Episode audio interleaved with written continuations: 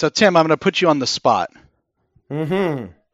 Do you know the date that you got engaged? Yes. I'm impressed. October 18th, 2013. Got it. That's around your birthday, right? The day before my birthday, which is why I remember that. There's a great story about it. On my birthday, a lot of my friends, we all went to Oktoberfest at Bear Mountain, New York, and we showed all of our friends that we got engaged one after the other. And I got absolutely obliterated at Oktoberfest. The number of Das Boots I drank that evening, you will have a conniption if you knew how many there were. It was crazy. More than Zeben. Yeah, probably, yes. So I don't know the exact date that I got engaged, and neither does Meg. We've had, we've gone through the calendar a couple times and tried to figure it out. And every time we do, we come to a slightly different date. But we know it was June of 2002, which was Hmm. just a crazy fun month.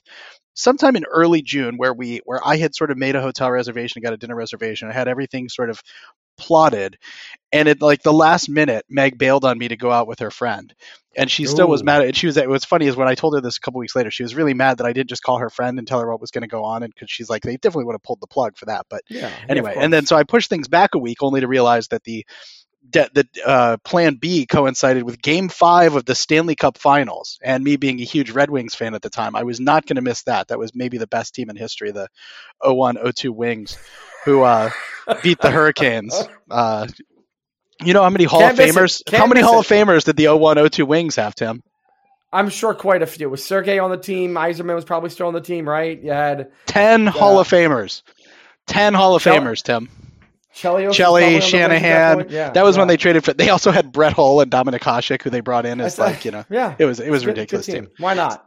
So the following week we were going like it was sort of in the war- works as well, but uh, it was the it turned out it was like the knockout round of the World Cup, and uh, my buddy and I went to this British bar and stayed up all night and watched uh, England lose to Brazil. I don't know if you remember that match. This was crazy when Michael Owen scored in the first half, and then they gave up two goals to Brazil.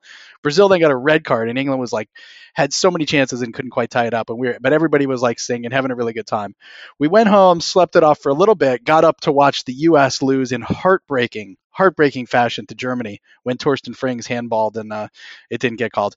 And then we stumbled up to Wrigley Field. My buddy's, um, uh, like I think it was my buddy's parents' friends had gotten for, uh, him for law school graduation tickets to go see the Cubs. We had really good seats uh, right behind the dugout. The Cubs won two to one. The game lasted less than an hour and 50 minutes. Fred McGriff hit two home runs, both of the runs for uh, the Cubs, and Jon Lieber pitched a complete game. Only gave up one run. They beat the Cardinals. It was a good time. So, Hmm. anyway, Meg and I think that we probably got engaged the following week after that. So it was sometime around like June 27th or 28th. We're not sure. But anyway, I was just sort of thinking about that and trying to put together, you know, what was going on in June in my life. And it turns out there were a lot of really fun things going on in June of two- 2002. Uh, and perhaps it doesn't really make that much of a difference what date everything happened because fun was had by all. Fun was had by all, Tim. 2002 was a really good time, and I'm excited to get into the songs of 2002. Great transition. Just perfect there, Chris. Welcome, ladies and gentlemen, to 2002. This is Hall of Songs.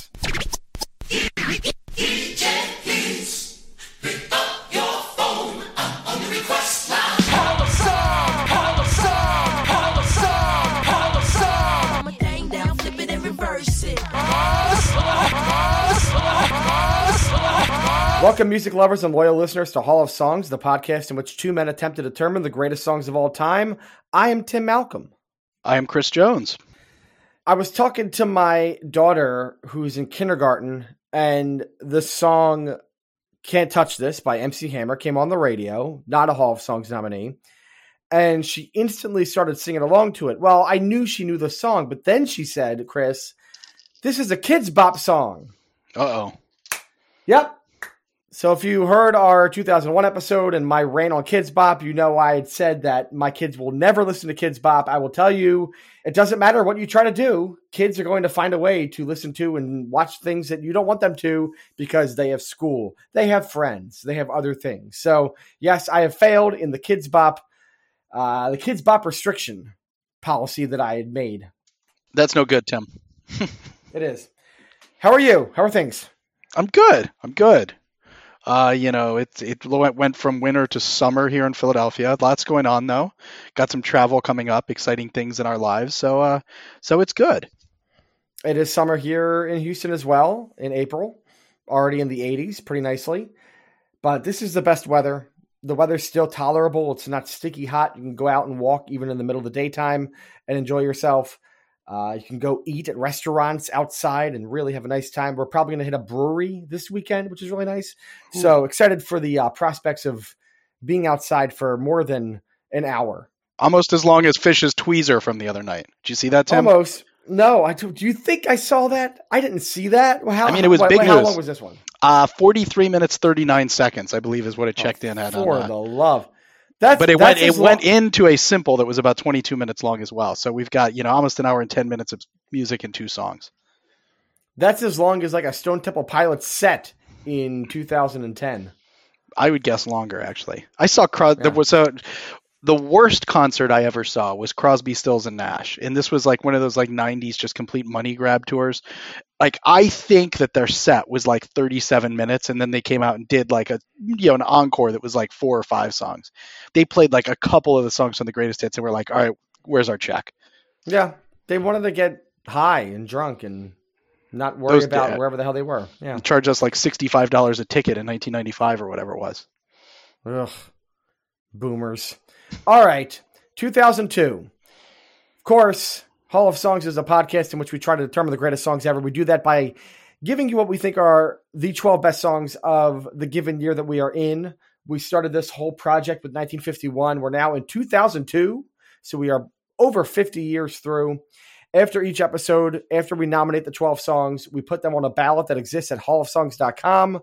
There you can vote for up to 10 songs that you think are worthy of the Hall of Songs.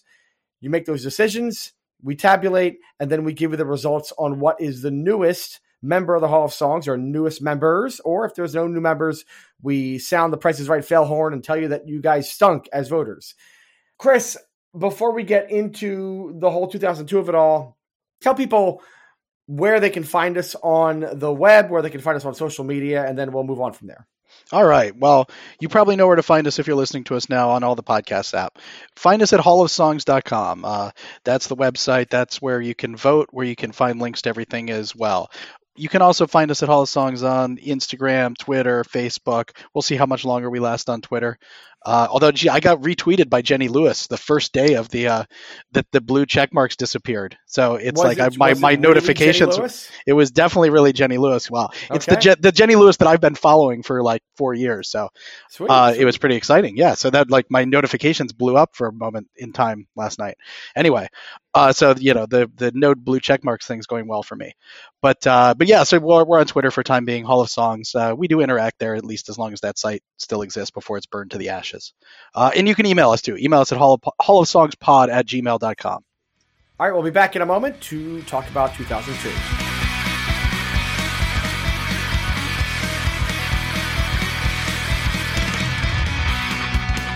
We're back here at Hall of Songs to talk about the year 2002 before we give you our nominees for the best songs of this year, which is a really interesting year. I say that about every year, of course. Chris, what's going on in 2002 with you? So you're out of college, you're a professional, you're starting to Uh, make your way in the world. I used to well, so summer 2002, I studied for the bar exam. I started clerking for a judge in the fall of 2002. Uh, like I said, we, Meg and I were engaged. We'd actually already bought a place in Chicago, so she went to go study in DC for a year. I was living by myself in a place that Meg and I lived together, and then all of my derelict. Uh, my sister moved in with us for a while. My friend Joe moved in with us for a while while Meg was gone. They figured, Mm. yeah, free place in Chicago. So there you go. It was fun. The same the same Joe who didn't remember your birthday moved in with you. Same Joe. He's long since forgiven. Okay. I, I don't forget, though. I don't forget these things. As for me, I was in high school. I was graduating from high school in June of 2002. So as you're getting engaged, I'm graduating, uh, wearing shorts on the lawn at the Mann Music Center, which is where we graduated. And then I went to Boston, Boston University at the end of 2002 and remembering just not knowing how to start my life. This is the beginning of me being out of uh, home and out of away from my family and all of that. So it was a really fun time, but a very kind of daunting, nervous time for me. We're not going to talk about that though. I want to actually talk about the changes that are happening everywhere else in the world, especially in the internet.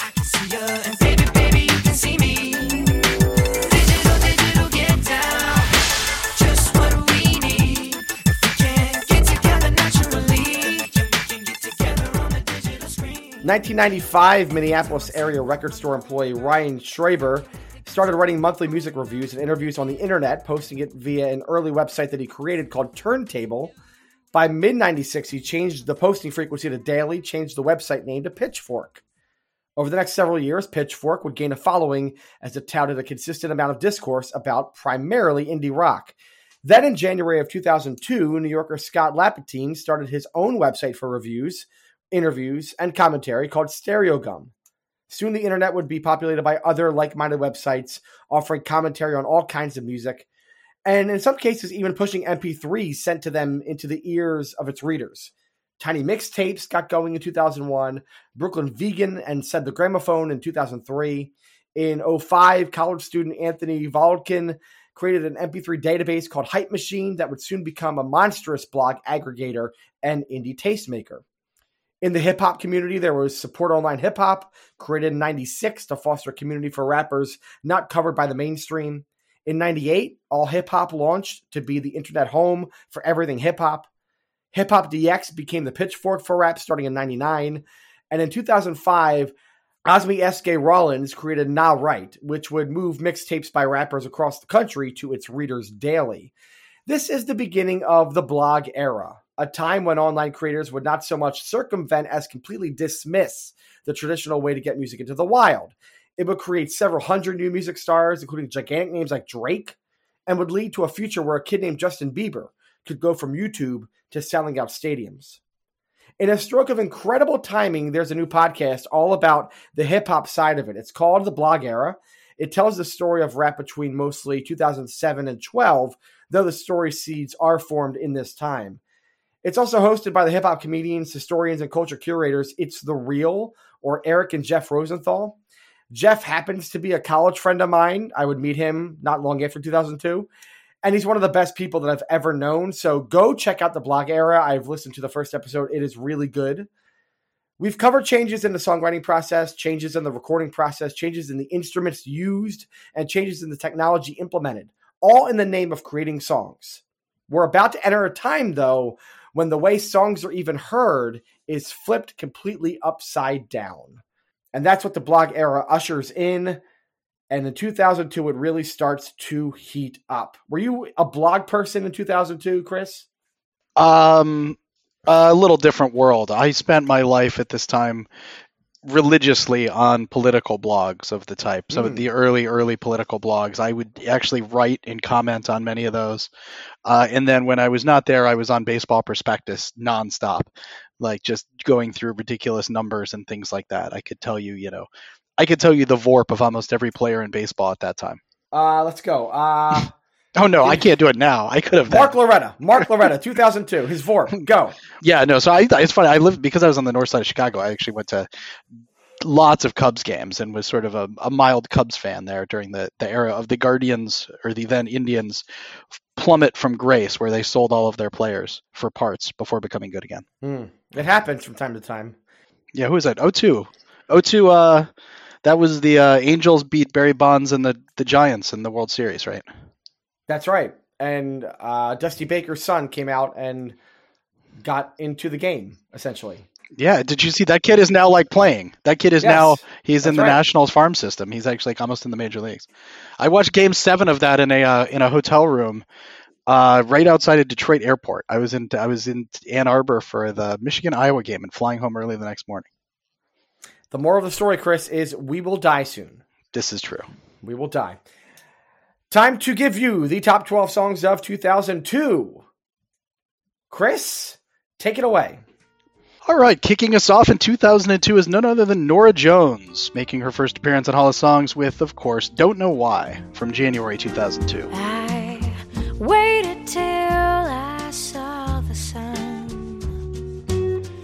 Don't know why I didn't come. I left you by the house of fun. I don't know why I didn't come. I don't know why I didn't. It's like a massive sea change in music right here with like jazz and soft adult contemporary. Like, where did this come from? This is the moment Starbucks began selling CDs, I think, right? Ah, yes, yes. This is the this is the moment. Ray Charles will finally have his day very soon.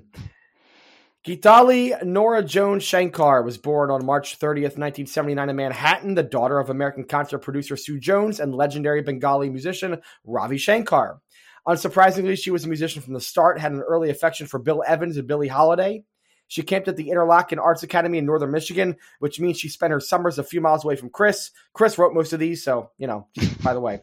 After a stop at the University of North Texas, go mean green, she found her way back to New York City and became a lounge singer. Some late 2000 recording sessions would become the album New York City by the Peter Malick Group featuring Norah Jones.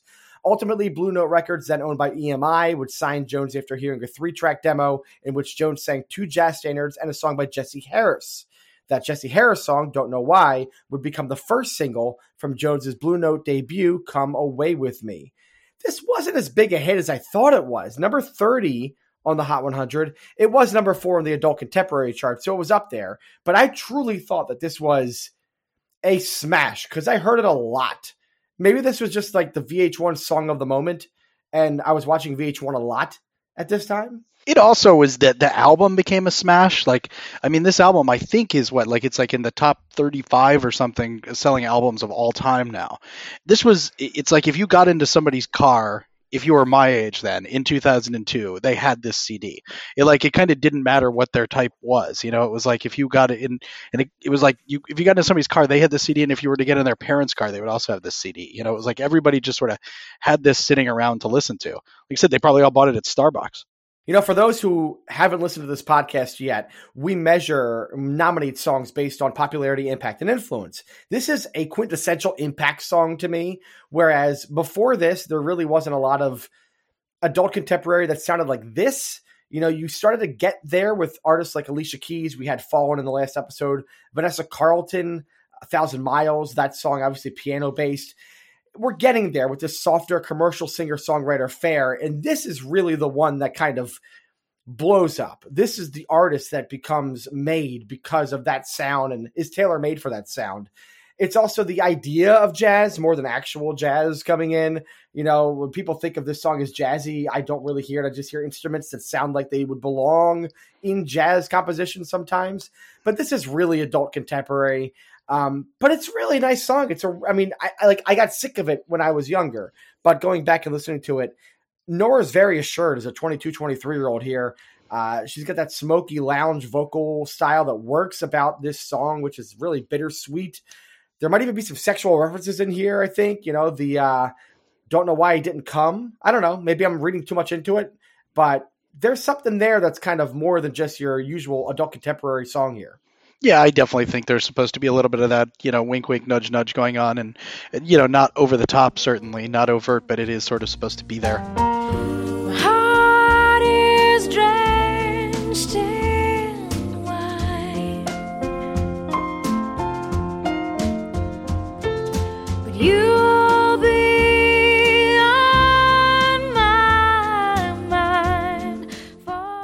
Uh, it's funny, you know, the last episode we talked about the September 11th attacks, and we sort of said it was going to be interesting to see how uh, we dealt with, you know, sort of listening to how music sort of reacted to that. And in looking at the 2002 list, there's very little here that I would say is kind of an, you know, express uh, you know, reaction to September 11th. or uh, anything that sort of deals with it, you know, like up front. We didn't nominate any of the kind of the, you know, the post September 11th albums, but there's less there than what I thought. But I was wondering if maybe there's something to the popularity of this and uh, is like it's kind of like comfort food, you know, where there was sort of this idea of, and like I said, it was more appealing than going to listen to something that was heavier and that tried to deal with uh, you know with politics tried to deal with world affairs or tried to deal with anything sort of lyrically that was difficult. It was just you know easier to sit back go to the starbucks go home sit on your back porch and listen to norah jones. Well, I think it's very true that in times of great chaos and turbulence, uh, politically and socially, there seems to be the shift to more comfort food sort of media. I think of the 1980s when everybody was all worried about Star Wars and the Soviets and all of that. television was booming with these family sitcoms that didn't really deal with anything serious. Uh, sometimes they would they would have their sort of you know story of the A very year. special episode. very special episode, right? But most of the time it was sort of lightweight kind of stuff. So I get it. You know, here, this is a moment here in 2002 where we kind of just want to drift into something that doesn't make us think about all the bad stuff. And we'll hear a lot of this stuff in this episode. Surprising, we did not nominate courtesy of the red, white, and blue. Why did Uh, we do that? Uh, we have enough songs dealing with boots in your ass. You would think that we, the two of us, would like that song. Anyways, that brings us to our second nominee for 2002. From March of the year, another kind of comfort foodie song. This is Avril Lavigne, her first Hall of Songs nominee. Complicated.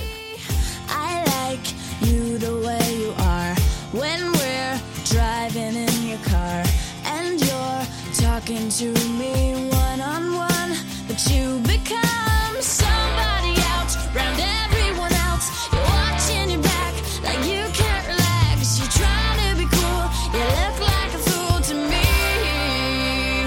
Tell me whatever gonna make things so complicated. I see the way you're acting like you're somebody else gets me frustrated. So, for years, people would call this pop punk, Chris. Are you kidding me?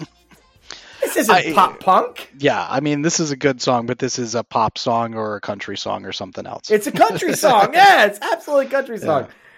All right, so legend has it that the parents of Belleville, Ontario's Avril Lavigne realized she had talent when she sang Jesus Loves Me in the car on her way home from church in 1986 when she was two years old. My children also sing Jesus Loves Me in the car on the way home from church, and I don't know, they're, they're good, I guess. I don't know. From that moment, she was singing, whether at karaoke, county fairs, or just in her family's basement. She focused on country songs, Shania being a favorite, but wrote her first pop song at the age of 14. In 99, she won a contest to sing a duet with Twain, and the two appeared together in Ottawa, singing What Made You Say That. One thing would lead to another, and her demo tapes would ultimately end up in the hands of L.A. Reid. After a 15 minute live audition, Reid immediately signed Lavigne to Arista. Things stalled for a little bit while Lavigne and Arista tried to figure out where she would fit in. She rejected a few poppier songs the label suggested and worked on her own material, which was a bit more guitar focused and punk inspired. Ultimately, she would find her way to The Matrix, a three person production crew of Lauren Christy, Graham Edwards, and Scott Spock. They would work with Lavigne to put together Complicated, with Lavigne and all three members of The Matrix ultimately getting writing credit. Released in March of 2002, it would also feature on the Matrix produced album Let Go. This was number two on the Hot 100, big hit. Number one on the mainstream top 40, and number three in the UK. Across the board, people appreciated this one. This just kind of hits every demographic. This is a demographic proof song.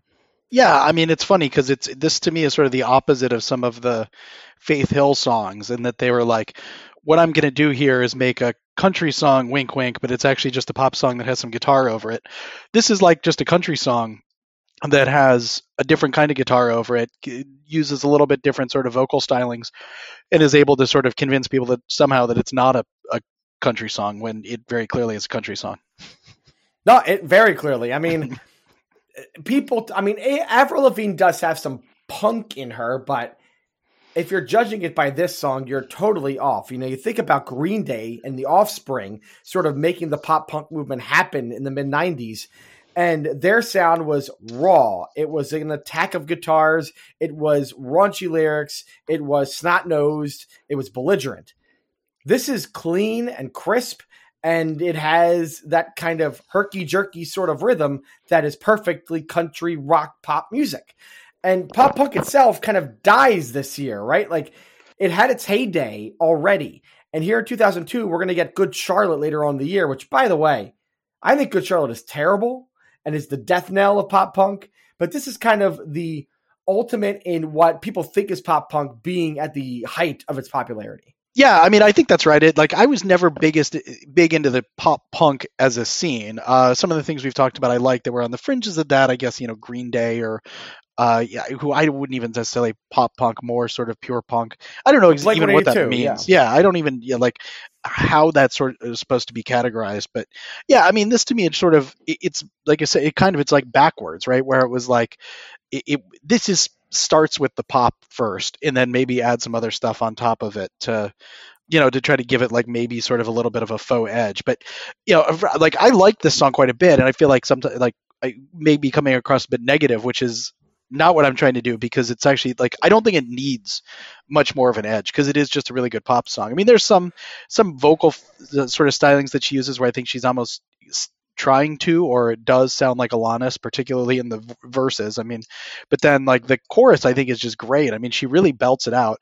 It's got a killer hook and it, it really doesn't need to be anything other than what it is, which is, you know, a pop song or a country song. And I don't know. Tyler Mahan Coe has his, uh, you know, his moments when he's not trolling, and I, I couldn't find the exact sort of uh, thing on Twitter where he talked about this, but he he really says there's this history of country music and like you know radio country music following pop music by about five years and it really i mean this is like sort of a perfect example of that where it's like this song if it came out like you could just hear the song on the country charts in 2007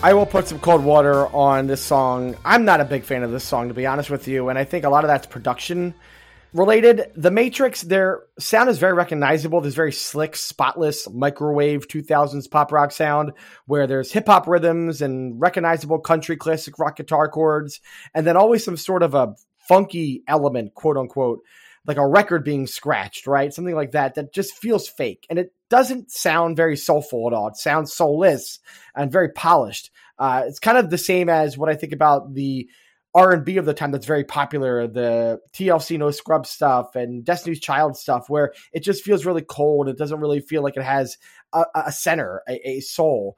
And songs that do work from The Matrix, I think, are when the artist really goes with it, like Jason Mraz's Indelible, The Remedy, or Liz Phair's VH1 I Try Memorial Song of the Year, Why Can't I? Like, those songs really work because the artist seemed to really lay into it. I'm not sure if Avril leans into it as much as she should here. You're right that she does give a good performance. And it ultimately is a song that is worthy of the Hall of Songs because of its popularity, because it was impactful, very much so. But I'm just not a fan. Fair enough. We'll move on to another one that perhaps you're more of a fan of. This one was not entirely new to me, but largely new. Uh, it is Taking Back Sunday with Cute Without the E, cut from the team. Your lipstick is calling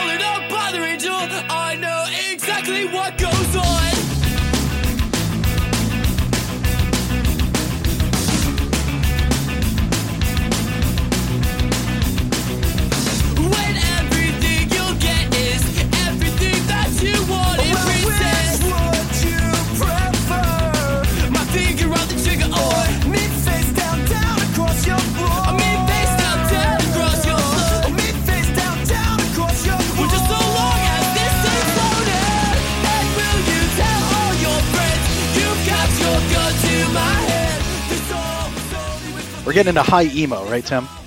Your lipstick is burning and that and that. Blowing out your speakers there. This, I, yeah, this is this is the high point of like pop emo, emo pop, where from this point on, every other band is going to be screaming different layered vocals and then call and response vocals, and they're going to change their tempos and do some weird breakdown and then come back with the big like sort of chorus or whatever. Yeah, I like this one more than what I thought I might getting into it. it this was a mo- this was a movement, this whole sort of emo scene that was just not on my radar at all at the time. Guitarist Jesse Lacey and Eddie Reyes, part of the Long Island, New York punk and hardcore scenes, got together to form a poppier punk band in 99. They'd call themselves Taking Back Sunday from a song by a band in their circle. A lot of band changes took place from there. For one, Lacey would leave and form another band called Brand New. And by the time the band released a demo in early 2001, it was Reyes on rhythm guitar, Sean Cooper on bass, Adam Lazzara on lead vocals, Mark O'Connell on drums, and John Nolan on lead guitar and keys. They'd attract label attention, ultimately signing with Victory Records at the end of 01. With Victory, they'd record their debut album Tell All Your Friends. Slated for release in March of 02, the lead single was Great Romances of the 20th Century. Cute Without the E, cut from the team, is the album's third track. It wasn't released as a single, but it did have a video. No chart history here, but this became the defining song from this album. I remember my brother at the time was really big into emo pop, not so much emo like deeply, but when there was a melodic song from this genre that came out and sort of hit his ears, he would save it on a mix CD. And boy, this song was one of the three to five songs that was on every other CD that he made around this time. But this is that next part of the evolution. Sunny Day Real Estate Dashboard Confessional set the tone for all of this. A little more sort of mellower, a little more left or right of center. Sunny Day Real Estate was definitely harder edged, but a little bit earlier in time. This is the moment where the fan base sort of is there for the uh, for the band. There are a lot of millennials who wear their heart on their sleeve, as we've talked about, and this is music that is tailor made for them. I have an official emo consultant. He's my uh, my friend who used to work with me. He's almost exactly ten years younger t- than me. Uh, was one of my mentees. He now lives in New York, but I I ran ba- by some selections, uh, and he gave this one two thumbs up and agrees that this is kind of the peak of emo pop and that it was one that we had to do. So it gets the blessing from our emo consultant. It's funny because, like I said, this sort of style completely was not on my radar, and then listening to this, I realized that about 10 years ago or about 10 years after this i went full into this but it wasn't because of like these actual emo bands. It was because i got really into frank turner. And frank Hmm. turner is basically just a slightly older guy doing emo. And it's not you know it's not a coincidence. He got his start doing like post hardcore and sort of emo adjacent stuff. He was the lead singer of a band called uh, you know mongol horde. And he sort of ran in these circles a little bit. There are some of the key changes in this, like you said, some of the pace changes. It's like this is stuff that Frank Turner was doing in his albums, like, you know, Tape Deck Heart and stuff that was, you know, 10, 12 years later that I absolutely love. So hearing this, there was this ridiculous familiarity to it. And lyrically, I think some of the stuff's a little bit different. Like I said, you know, he's writing from like this, you know, slightly older point of view, but it's the same sort of general idea where he's just sort of pouring his emotion, putting his heart on his sleeve, and things like that. And it's funny because as much as I've sort of, I don't want to say I've bashed it, but if I've sort of, you know, cast aspersions on some of that, I realize I find myself guilty as charged. It's just a slightly different, uh, a slightly different version of this. this is another genre where I'm not a huge fan, but when it's good, when it's really good, and the artist is technically proficient and melodically sound, I will appreciate it and I can listen to it. Like I, I love this song. I do love this song. Um, the whining can be too much in emo pop, but there's a definite sense of musicianship that is lacking in other emo pop, and what they do here sort of builds the template for the genre. You have driving guitar riffs that feel very glam metal to me. You have the call and response. How about I'm outside by your window? How about I'm outside? by-" That is a thing that shows up in like 80% of emo pop songs over the next 10 years and a lot of modern rock songs even over the next 10 to 15 years. The stacked vocal melodies, the rolling drum patterns, all hallmarks of the genre too, and they create an overwhelming sense of drama. Plus, they change the structure toward the end of the record, so there's enough twists and turns to keep you invested. And again, that's why I think this rises above the crop of emo pop of the time. Taking Back Sunday is a really good band, very talented, and this is the piece.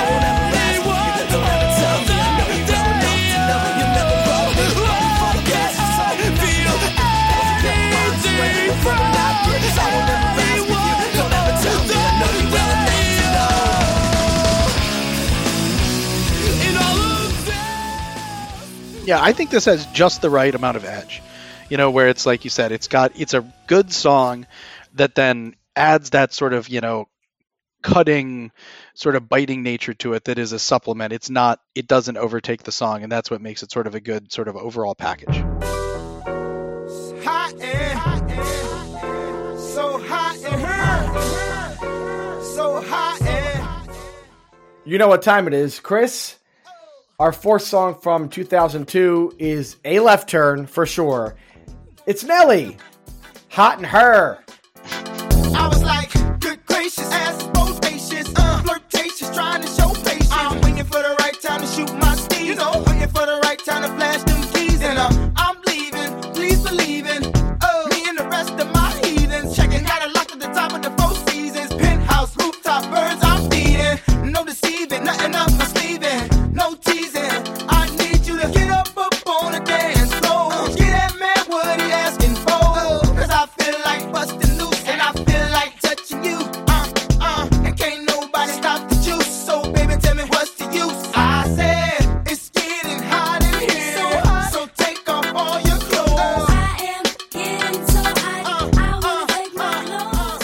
That embarrassing the way I said hot and her? I don't know.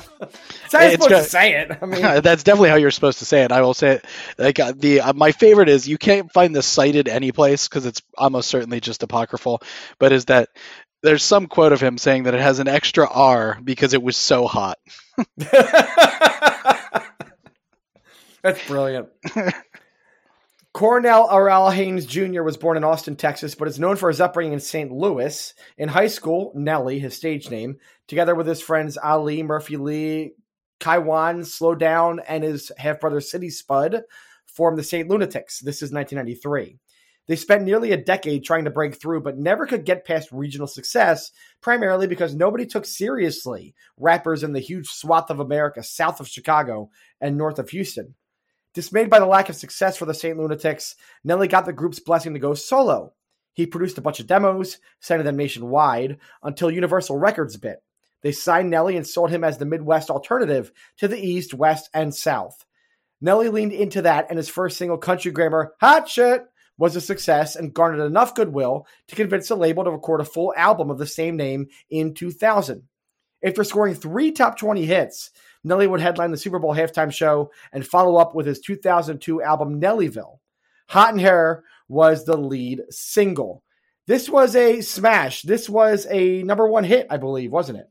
I believe this was a number one. This was, uh, you know, yeah, like you said, this is a huge hit. I mean, this was every place for a while, and it's and rightfully so. It's like. I've had a hard time coming up with uh, too much to say about this, other than just it's fun, and it's like it accomplishes exactly what he was trying to do. Right? It's like this is supposed to be a fun song about having fun, and you're not supposed to think too hard about it.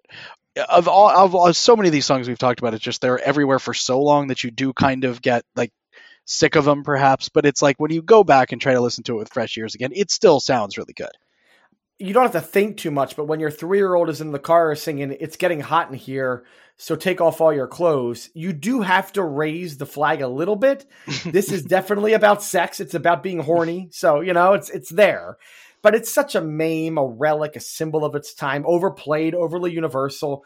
But Nelly is so engaging. You can see why he was so successful. I love that keyboard that essentially serves as a rhythmic marker. It is the dopiest keyboard pattern, but it's perfect because it offsets what Nelly's giving you, which is this very engaging persona. Stop pacing, time wasting. I got a friend with a pole in the basement. What? I'm just kidding like Jason. Oh. Unless you gon' do it. Extra, extra. Spread the news. Jack and Nelly took a trip from the Luda to Neptune. Yeah i mean this is the first of we have many tracks on this one that are that were hugely popular despite having potentially i'll say problematic lyrics. Uh, i don't necessarily want to be i'm not going to be judgmental about that but it's interesting to just sort of I, don't know it's worth noting. I mean we've come a you know going way back. I mean you mentioned we've been doing this since uh, we first talked about like 1951 and things like 60 Minute Man and even like Shake, Rattle, and Roll, where there's all these like double entendres. But as you get, it's a you're right. It's sort of there's this funny thing, especially as you're a parent and you've got these kids who are listening to these things to say to sort of sing along with you like sing along with these lyrics that are very sort of overtly sexual and I don't know. It's like again, I don't want to be judgmental about it. I don't think there's a right answer. It's certainly the the answer is not don't listen to this because that doesn't work. Uh, like I said, there's a lot of the songs in this episode in particular. We've had a lot over the years, but particularly it seems like in this episode there's some that have these sort of, you know, interesting sort of overtones. But uh, again, it's like if you turn your brain off and just have this on, it's fun, and that's what I think it's just really meant to be.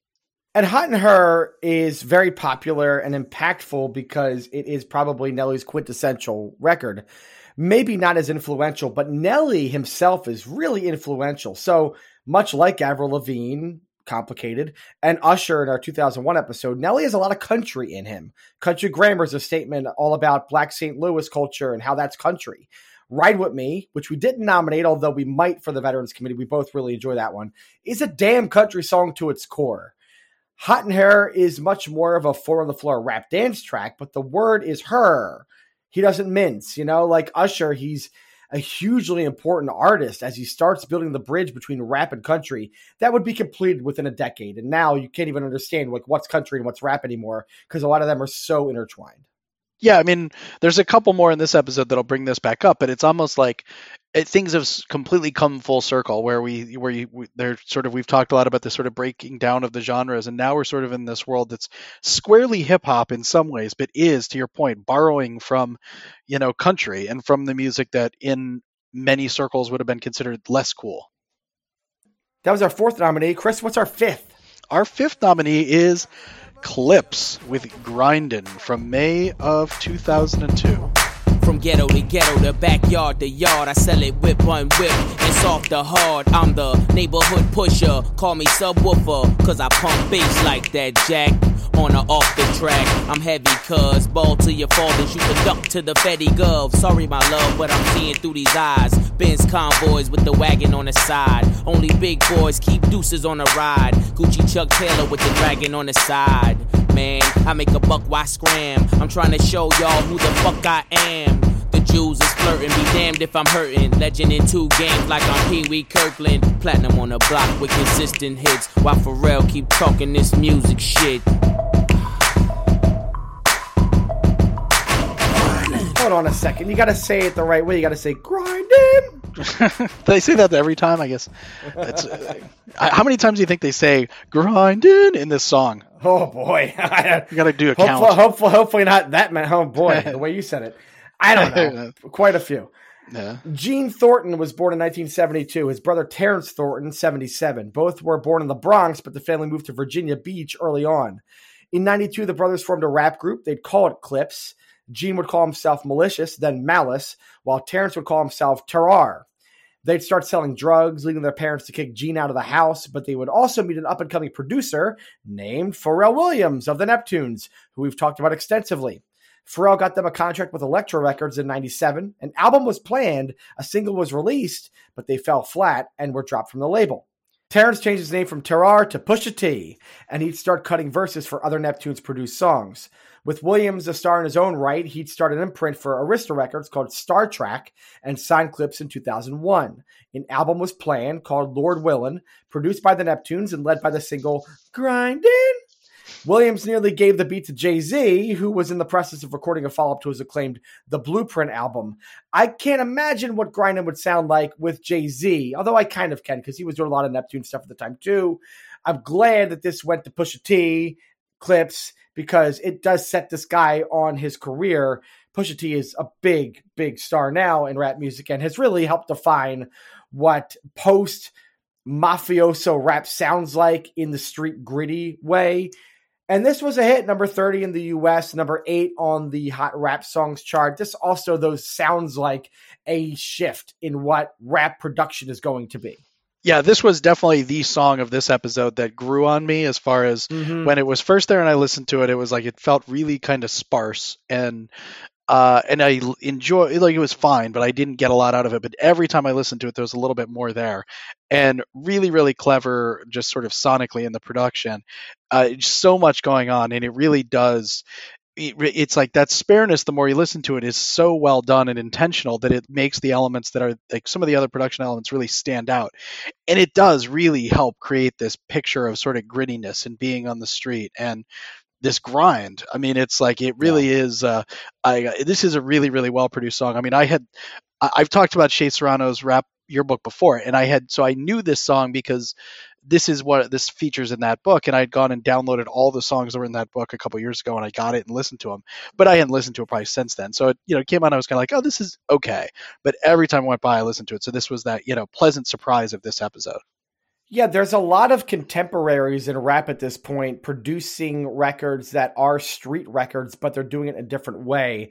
Think of a Just Blaze who is taking samples, soul samples, and things like that, and turning them into these little story productions.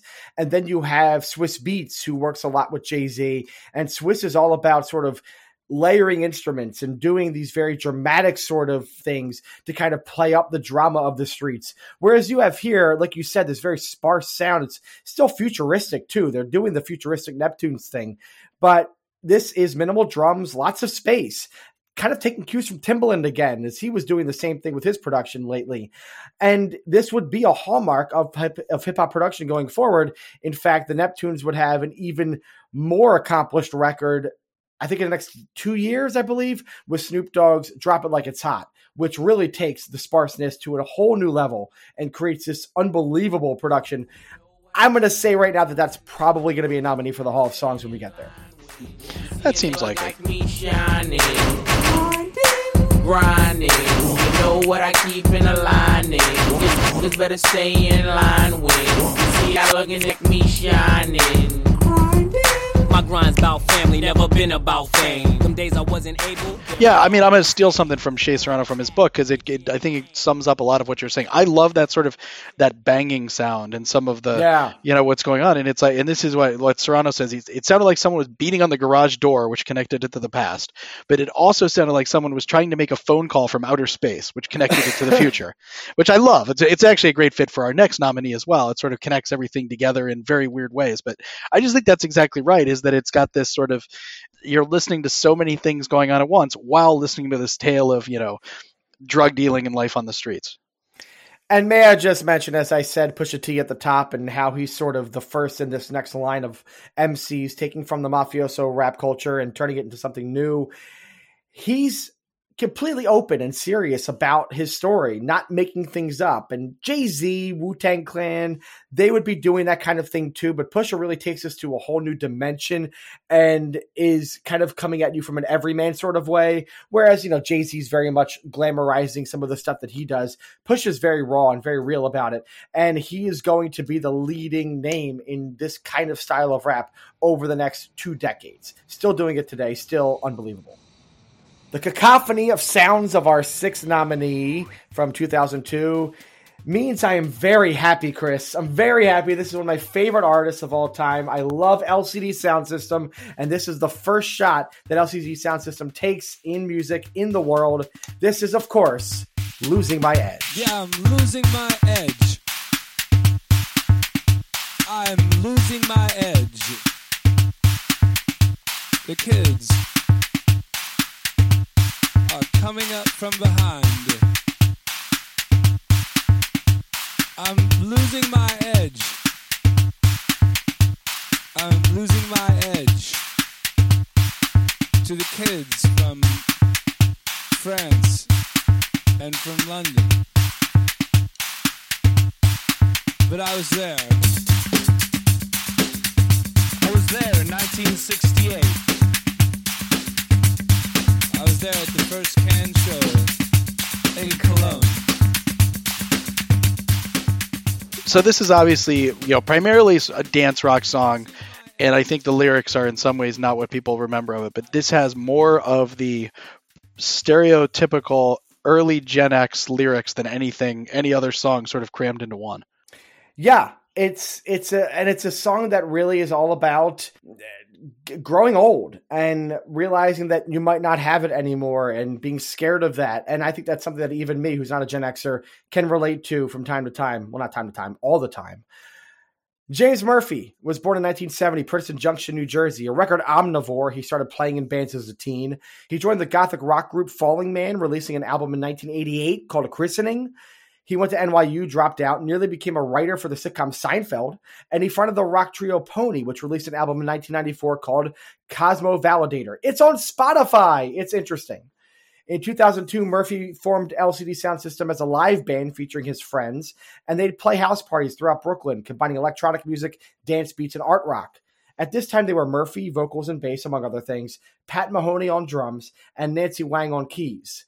Meantime, Murphy would DJ parties as well, and while playing more obscure stuff, he'd wonder if this would be the peak of his coolness. Then he heard other DJs spinning similar stuff, and he thought, oh, maybe I'm not as cool as I thought. So he wrote and started performing a song about that, Losing My Edge, and released it through his own self made label, DFA Records. It caught heat in the New York club scene, and Mahoney isn't on this track. Alex Epton plays a synth on this track. This was released in July of 2002.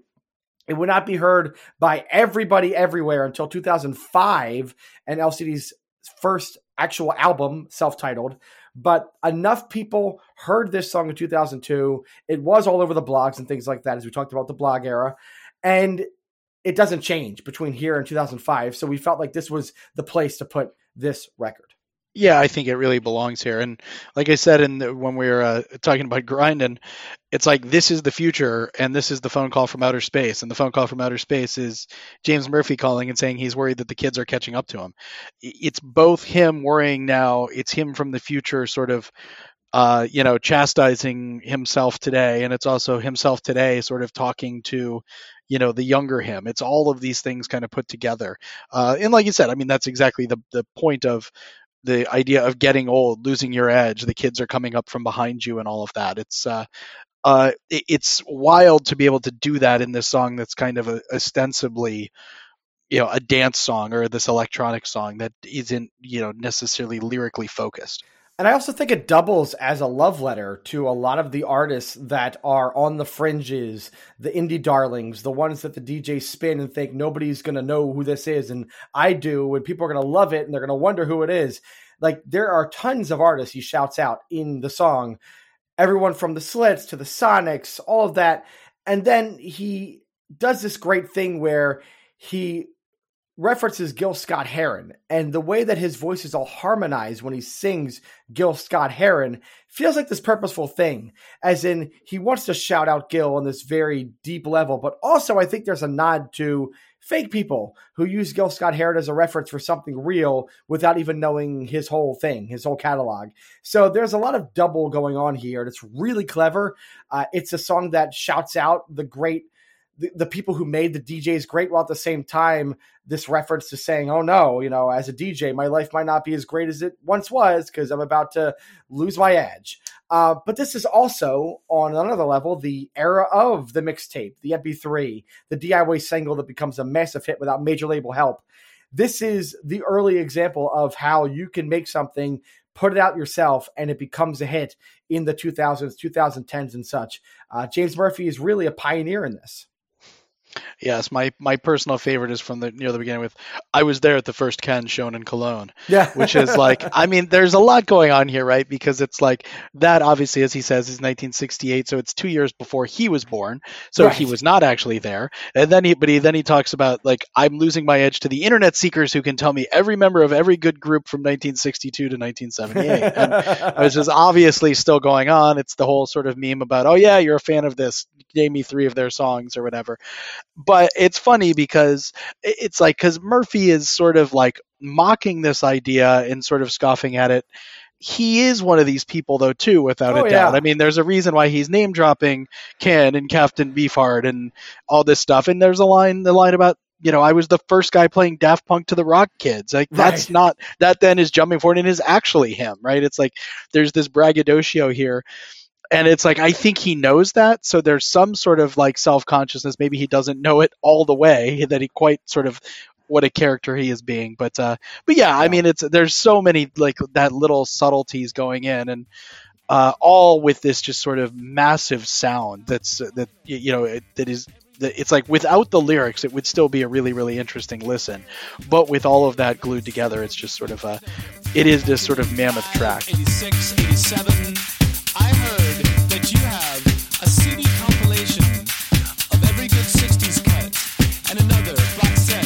70s.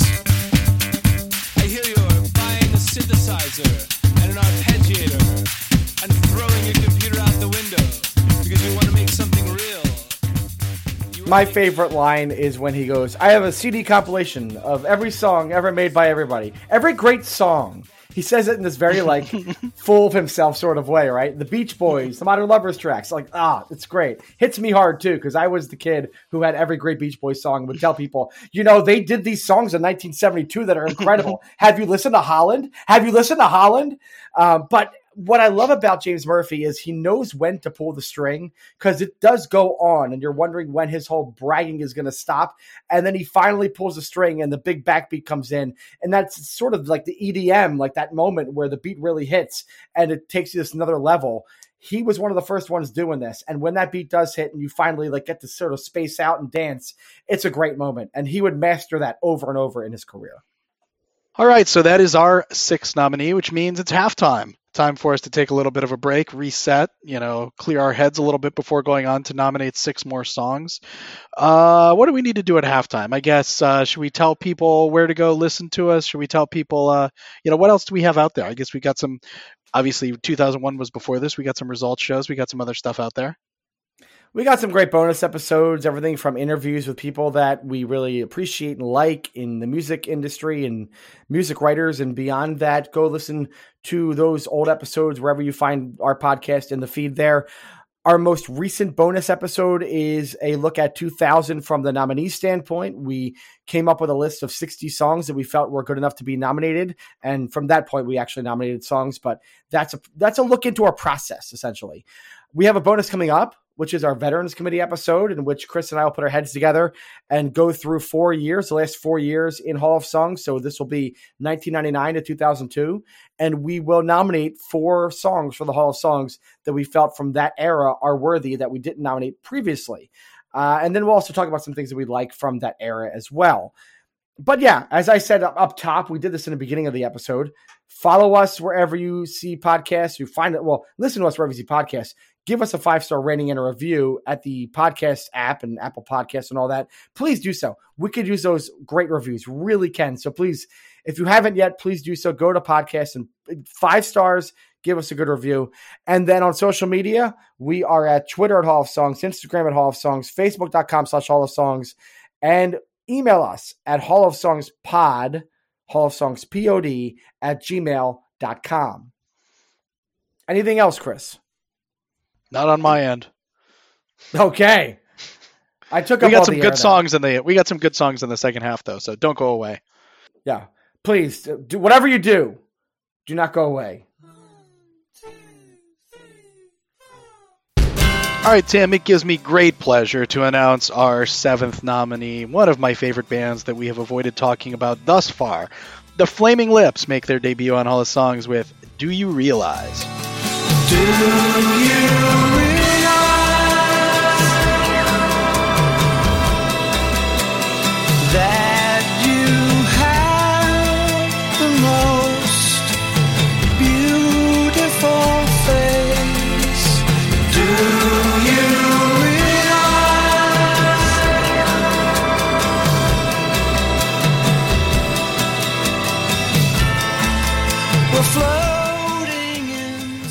We have avoided them because, boy, they're stinky. Have you heard their stuff before 2002? Oh, no. Come on. Kidding. Kidding. Don't make me go on a, a 10 minute rant about the soft bulletin. I'll talk about Zaireeka. I'm one of the That's also Zaireeka good. people. Oklahoma City's The Flaming Lips have been around for almost 20 years by 2002. Frontman Wayne Coyne, the band's only consistent member, brought together his brother Mark, Michael Ivins, and Dave Kotska in 1983. They became locally famous for their raucous live shows and ultimately drawing the attention of Warner Brothers following a show where their pyrotechnics almost burned down the venue. 1993's transmissions from the satellite Heart brought them their first taste of real success in the form of the single She Don't Use Jelly. The follow ups, though, while critically lauded, failed to capitalize on the success of its radio hit. That includes 1997's Zaireeka, an inventive album of four separate discs, each featuring a different audio track from the same source material. Play them together for full songs. Play any combination of them for another experience altogether. Then came 99's The Soft Bulletin, which saw the lips focus more on melody and give a bit more thought to their lyrics. That did very well. For a follow up, the band created a pseudo concept album called Yoshimi Battles the Pink Robots. The 2002 album features recurring themes and characters, including the titular Yoshimi, named after Japanese multi instrumentalist Yoshimi P-We, who appeared as a guest on the album. Do You Realize was released as a single a month after the album's release. The band at this point is Wayne Coyne singing, playing guitar and keys, Ivins on bass and keys, Kliph Scurlock on drums, and Steven Drozd on guitar. So I remember being in college at the newspaper that we worked at, student newspaper, and one of my friends and coworkers at the time came in one day with this CD and said, "We got to play this." And it was right after Yoshimi came out that fall and just being dumbfounded on how great it was. It was my introduction to the Flaming Lips. Well, I mean, I had heard she don't use jelly a lot, but this was my introduction to them as really what they are known as. And this song just popped in a way that other songs in my life at the time had not popped. This is a tremendous record. It's a really beautiful song. Yeah, I mean, this was a constant uh, presence. The CD in my in my truck in fall of 2002, as I was driving around in Chicago and other places, it was there all the time. I have to mention, Coyne is a character. He is Mm, the mhm. primary character in uh, in many ways, and he is also a literary character. He is a character in one of my maybe one of my five or ten favorite books of all time, which is actually a nonfiction book called Boomtown. The Sam Anderson was a guy who was right freelancing, and New York Times wanted to send him to cover the Oklahoma City Thunder with uh, with Westbrook, uh, Durant, and Harden. And he said, That's the dumbest idea I've ever heard. But what I will do is I'll go spend an entire year with them. And he wrote an entire book on the history of Oklahoma City that talks about the the Sooners and the land grab, and it talks about the uh, Oklahoma City, the the bombings, and it talks about the tornadoes and weathermen and their. But one of the most incredible scenes is where he rides around in the back of a truck, perhaps uh, indulging in some psychedelics as they they dump actual just cans of paint making a rainbow through the streets of Oklahoma City with Wayne Coyne as the leader. It's like he's a cult figure in Oklahoma City and he has been for I mean now 40 years and is still sort of this legendary figure. He's larger than life and their music is kind of exists in this alter era, this alter sort of world I guess where it's like it's never been that popular. But everybody you talk to who has listened to the Flaming Lips is like, "Ah yes, they kind of get it and they just sort of li- like exist in this plane out there where they're making this kind of creative psychedelic music that blends a bunch of different styles together and yet speaks to people Yeah, keyboards and computerized synthesized sounds with some guitar, with some drums. It's not far away from what Timbaland's doing in hip hop. It's just a different blend of that. And within the context of this album, this album is terrific. And then when you finally hear Do You Realize in the sighing one, two, three, four, the world literally opens up. The sun starts shining. This is a beautiful moment of music but the falling drum pattern, the swelling strings, the driving and purposeful Bridge, the massive climax within the record. I think it's one of the best single songs, at least of my generation of this time.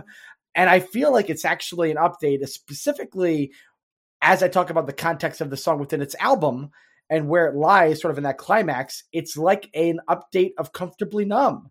It's like the Comfortably Numb for millennials.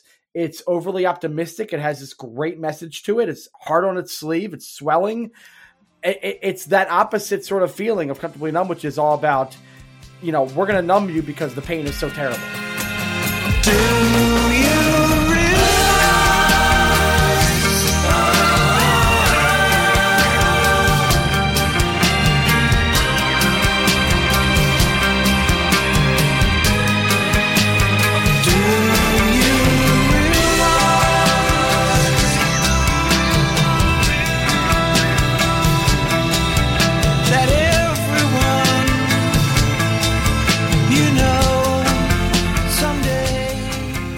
yeah so i've been i've brought this up over the last couple episodes. I've been really interested just sort of because of my own sort of the the era where i wasn't listening to as much music and these gaps. But like is thinking about where sort of like the evolution of things i mentioned in the last one we talked about like the strokes as to me it was like that's where the beatles would have been if they would have just sort of kept making music like to me this is where the Byrds would have been Yeah, okay. if they had just existed for another 30 years. It's like both lyrically and this kind of, like you said, there's sort of this spiritual element to it, but it's not sort of overly spiritual. It's more sort of being in touch with the world and being in touch with yourself in the real the real actual world but there's this psychedelic element to it that has always been in the flaming lips uh like in the flaming lips world and as much as i love the soft parade uh, this to, is such a leap forward to me as far as piecing together that creativity that the Flaming Lips had, the lyrics, the melody, and really doing it well. Like the Soft Parade is kind of fun because it's a little bit of a mess here and there. This album really, really sticks together from front to back, and this is a standout track. It's like even if it wasn't for the fun of that entire album, I mean, to your point, this is really, in and of itself, just this really perfectly produced pop track that is you know again it wasn't like it was charting and it wasn't like it was like everybody in the world was listening to it but it really does sort of hit home it's like this is when i think if it would have been sort of more in the mainstream for whatever reason, I think it would have could have done really well. I think people who would have everybody who heard this liked it. Yeah, as you said, not that popular. I mean, it was a top 40 track in the UK, but it didn't chart at all in the US. This, to me, to your point, right? This is, for me, my first year of college. I'm new in a place. I'm meeting all these people. My life is kind of starting in some way. And on top of that, we are removed one year from 9 11. And we're still kind of navigating this weird world that is now taking place where war can start at any time. We don't know what's around the next corner. We're trying to sort of piece everything together. And this message of be good to yourself and to everyone in this life right now really hit me in this very, very serious way. This very, um, what's the word I'm looking for? Just, just a very like emotional way at this time. And I think it probably hit for a lot of people at this time as we were trying to navigate the new world. And music had been so bleak and so real up until this point. Everything was grimy, everything was angry and things like that. This is this beautiful burst of utopian positivity. And I think that's to my point again, what makes this an incredible feat because you had this band that is boomers. Wayne Coyne is 62 years old. They became a band for Gen Xers as they hit their peak in their early days. And here they are sort of repackaging themselves as a band for millennials because they are colorful, they are psychedelic, they are happy, and they have this message of things will be okay. And that hits a lot home for a lot of us from our generation. Yeah, they really are one of the great bands at crossing over uh, to the extent that there is a divide, that Gen X uh, millennial divide. They ain't no Foo Fighters. Speaking of popular bands, That was good. very popular bands, our eighth nominee from 2002 is our first on the Hall of Songs from Coldplay. This is Clocks. Lights go out and I can be saved. Tides that I tried to swim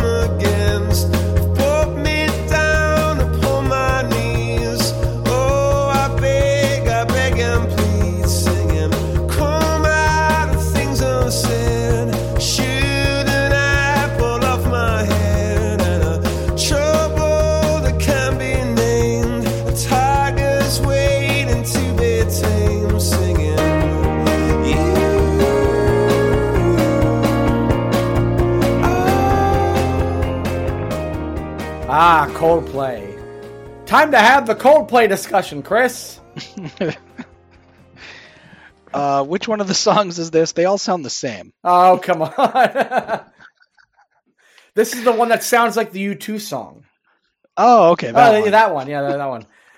Vocalist, keyboardist, guitarist Chris Martin, guitarist Jonny Buckland, bassist Guy Berryman, and drummer Will Champion came together at University College London, first appearing as a foursome in early 98. They jumped into the Camden club scene, and after a successful gig at a dance hall called Dingwalls, Martin's buddy Phil Harvey agreed to manage them. They locally released a few EPs, scored some live bookings, helping them to build a bigger following. While touring around the UK, the band found time to record several songs, which ultimately would become the album Parachutes. That debuted to a ton of hype, immediately hit number one on the UK albums chart. It took a bit more time to catch on in America, but would go to double platinum here as well. With Parachute still on the charts, Coldplay hit the studios again in London to record the follow up, A Rush of Blood to the Head. Clocks is the album's fifth track and would ultimately be its third single. Like Yoshimi Battles the Pink Robots, Rush of Blood to the Head was introduced to me in college through a friend in my dormitories who was really into Coldplay early on. And she shared with me this, and I was like, oh, well, this is good music. And I started downloading everything on Napster. And it dawned on me that this was essentially like an update of U2 and of that sort of big 80s thematic, anthemic rock sound. But they do it so well, and they do it in this very 2002 way that is very crisp and very well produced and very succinct and to the point. Yeah, I mean, what strikes me about listening to this is that, I, and I think this is exactly in line with what you're saying, is like they set out to be an arena band, which is sort of a, it's like you don't hear that much anymore. It's like a lot of bands sort of start out doing one thing and maybe they develop their sound and then they get bigger or they, uh, you know, tweak things here and there. And then as they get more popular, they do this. But it's like Coldplay from day one was kind of like, we're going to go play big places. We're going to go play Glastonbury. We're going to go play Wembley, and we're going to go. We want large, you know, large crowds. So we're making this sound, and there's something about that sound that it's like, it's not like it's loud, and it's not like it's, you know, it's like anthemic, right? Or so there's some sort of quality to it that it it carries on well when there are large crowds singing it. There's less subtlety maybe than some things Sure. uh, there's a lot of melody, but it's like melody that doesn't sort of get, you know, blown away with like large crowds and things like that. And it's it's interesting to sort of go back in time before they were that big. I mean, they were big by this when this came out, but it's like to go back in time and just sort of hear this sort of like it's kind of a bold statement. And you know, thinking about it like in retrospect, there's something about that that I I have some respect for. That is kind of we're not here to make music that is going to sound really good in the clubs like Dingwalls. We're here to make music that's going to be like blasted from a stage at a sta- at a stadium.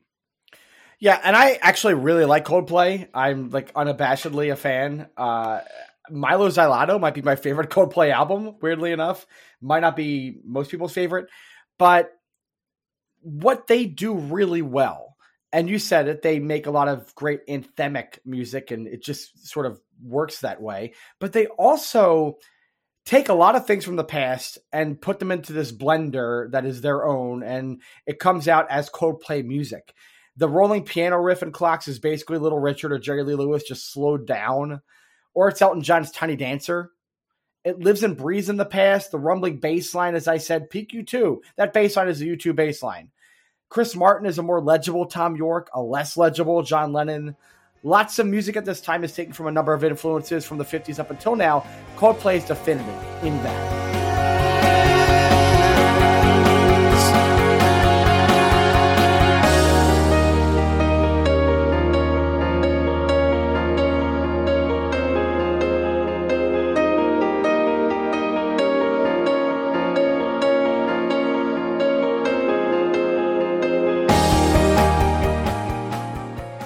Maybe to answer the question that I asked in our latest results episode, maybe Coldplay just took U2's whole thing and U2 became old news the second that Coldplay blew up. Maybe people decided to get sick of U2 when Coldplay kind of became the new U2. That could be true. And then who did people move on to when they got sick of Coldplay? Um, hmm, good question. The Foo Fighters. Yeah, maybe it was maybe there. it was the I mean the Foo Fighters were already there. Yeah, yeah. Good question. Yeah, but We'll they then became big again. They sort of became more big. I don't, I don't know. It's interesting. No, I. It's like I think I really like Coldplay. This was they, like this was a very interesting era, uh, especially with parachutes, where it was like I had a lot of people I'd run into who were always talking about Coldplay, and then when this came out, it was sort of the same thing, and I just didn't. Like I didn't know these songs, like they weren't all over the place. And then I'd go listen to them. I'd be like, "Yes, that is a really good song," and then I would never go back to it. I don't think I ever owned a Coldplay CD. I don't even think I had anything burned. And then I got into Coldplay a little bit more with X and Y, which was a couple years after this. And that was like to me, it was you know that by then we are purely in the you know MP3 download iPod era where you didn't even have to own anything. Uh, so I think I really like Coldplay. I I like this track a lot. I like going back and listening to it, Rush of Blood to the Head. I was being mostly facetious, but not 100% when I do think there's a similarity to some of their tracks that is like, it's not a criticism. When you do something well, you should do it. But it's like, I do think it sometimes is hard to distinguish when I haven't listened to them a while, well, like one track from the other. I mean, there were several singles from this. I had, it was funny, in talking to people leading up to this, I had uh, a bunch of people be like, like there was a no-brainer Coldplay song, and like they were all different. Uh, so it's just an interesting thing to me that it's like they had that many songs, but it's like I think that's a compliment, right? That it's like there were these they had so many things that they did that were that good. Um, but anyway, I think I really like Coldplay. Uh, they're sort of out there with me as a band that I've never really, really gotten my head around uh, as much as I probably should. Although I have been to Dingwalls, it's a good place. Yeah, I had to add in that it was a club because you didn't do that in the write up because you probably had been there and you know England. And... I figured that was kind of a given, wasn't it? No, it wasn't again. I was like, what the hell is Dingwalls? I don't know what that means. All right, introduce our ninth nominee. We're gonna go down to Texas for Spoon. It's about time we talk about Spoon. Actually, this is really the first time we could talk about Spoon. Spoon with The Way We Get By from August of 2002.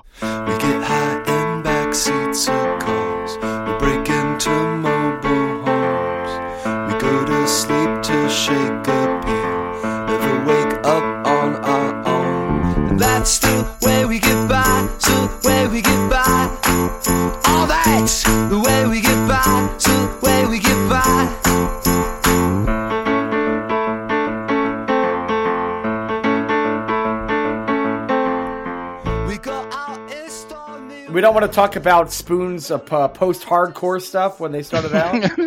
Yeah. Austin, Texas, 93. Singer guitarist Britt Daniel and drummer Jim Eno, who were then in a band called the Alien Beats, decided to form a band. They took their name from a track by legendary German art rockers Can. I'm sure James Murphy is very much pumping his fist right now.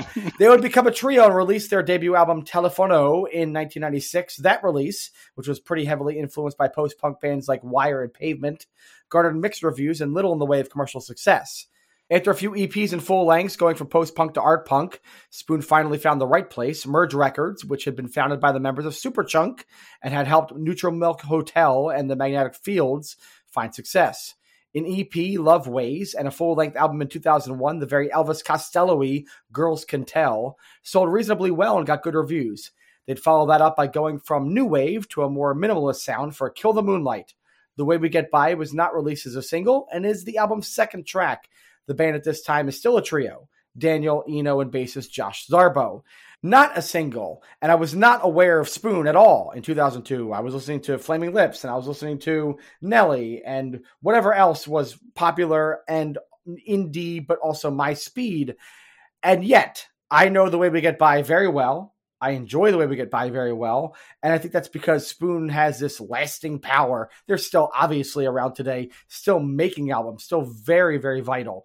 But this song, their first big sort of This is Spoon song, has remained this very impactful and influential song for a very long time. So you weren't watching the OC, is what you're saying? Oh no, no, no, no, no. All my friends were, but I was not. I was You didn't no. watch the OC? Welcome oh my the goodness, OC, Meg and I watched. Meg and I watched the OC religiously. No, it was I mean, all really, the, like- it was really big. It was really big. Everybody in college was watching it, but I don't like soap opera stuff like that. I just don't. I'm not. But it was like, but watching the OC was watching a soap opera that knew it was a soap opera. I mean, it was great from minute one, and the music in the OC was incredible. And this was on the this was on the OC's first soundtrack. They had many. For me, like I will admit, there is a big part of this that is personal. You know, I many listeners will sort of you know regret this, I suppose, because they're stuck listening to me now. But I would say it's probably a, it's a, only a slight overstatement to say that like if this album didn't exist in this track in particular, I probably wouldn't be doing this podcast. I kind of had fallen completely off of the new music radar. I, you know, talked about this in the past couple episodes. I would listen to Wilco nonstop, classic rock.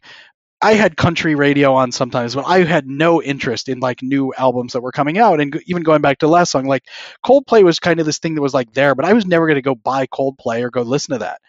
I, I still remember I was sitting on a, a my buddies in Chicago on the north side had this party and a few of us hung out late night. We were there after most of the party was done, and my one of the, my friends just sort of threw this album on the stereo, like late night, and it was like every song came on, and it was like, what is this? And I was like, I kept asking what it was, as though it was like a mix, and it was like, oh yeah, this is still Spoon, this is still Spoon, and it was like I was like, go back to that one, go back, and it was like, it blew my mind that people in 2002 were making this music, and I think to me what sort of got me was I, I loved we, we've talked about this in the show. Like i love the grunge era and i love some of the grunge era music.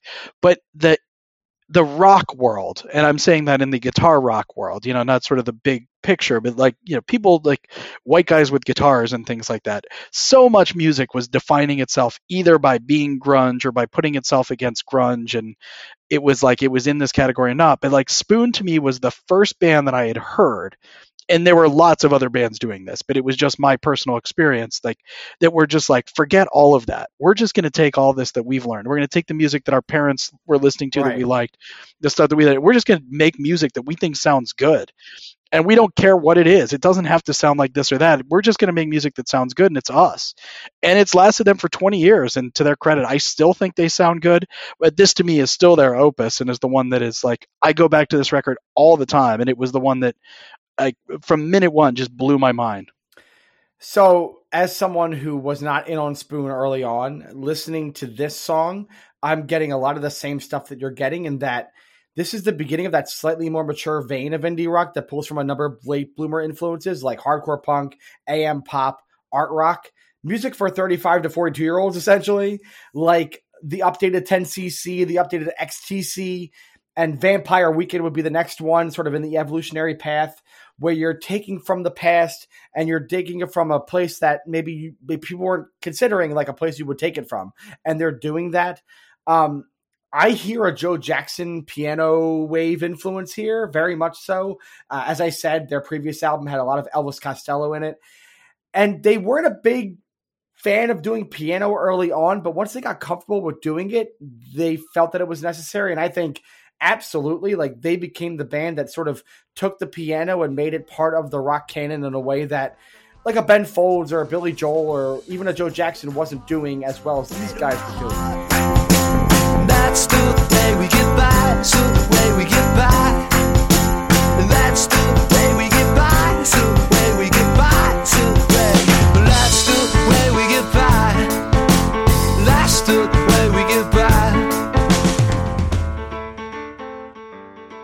ultimately they are knowledgeable about the past as much as their fans are.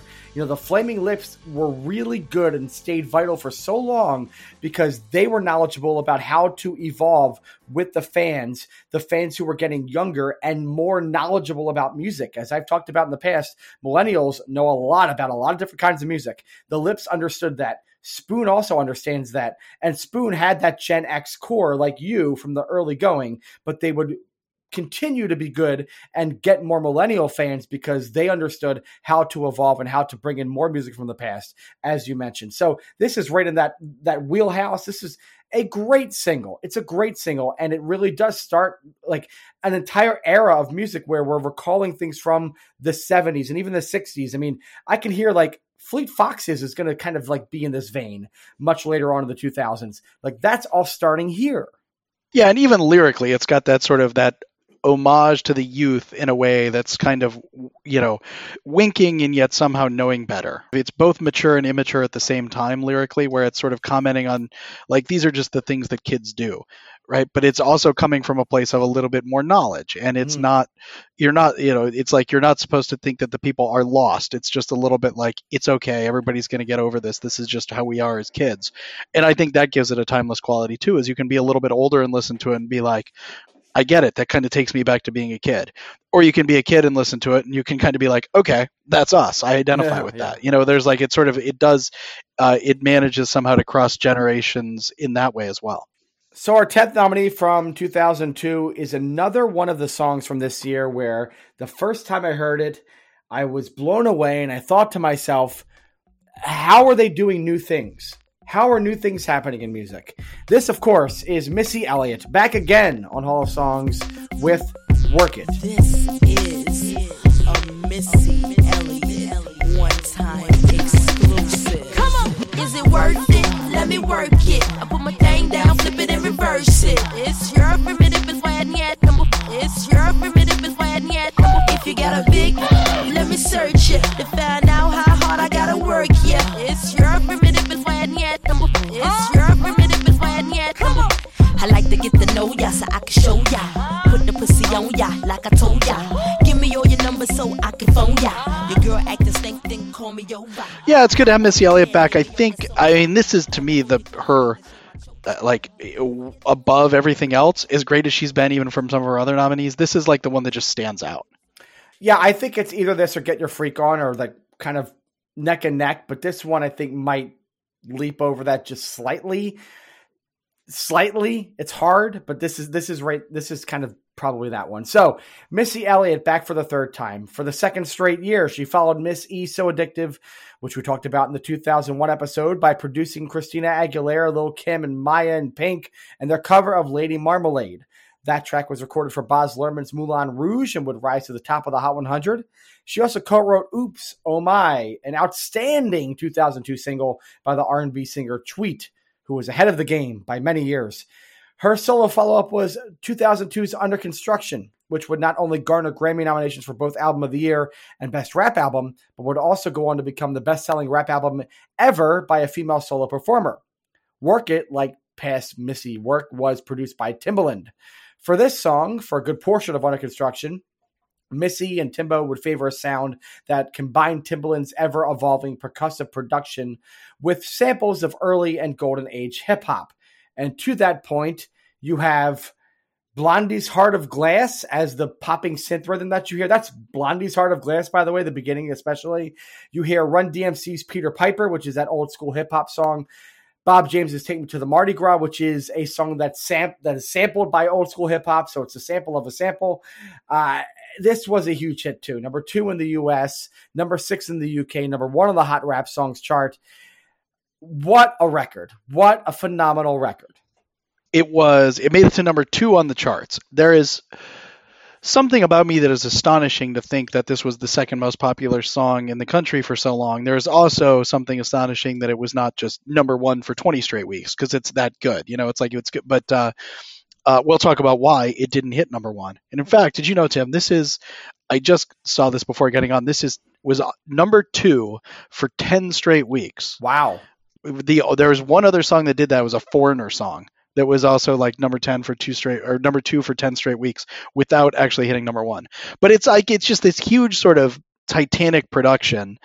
Think if you go look at just like 2002 in music this is the song that just sort of pops to the top of the list right? Because it is creative it's doing new things it is popular so it's got that and it's so uh, it's it's weird it's kind of like it's emblematic of the era and i don't mean that in any way that it's like stuck in 2002 it's just it is the perfect song Mhm. for what was going on in 2002 yeah, the production is now evolved to the point where this is sort of one of the Mount Rushmore Timbaland productions. This one right here, because it combines everything he's been doing with the futuristic sounds, with the way to manipulate space in a record, with adding these little noises that you wouldn't expect to hear in any sort of record, putting them in and surprising you the elephant trumpet, which is used every time Missy is referencing a giant penis.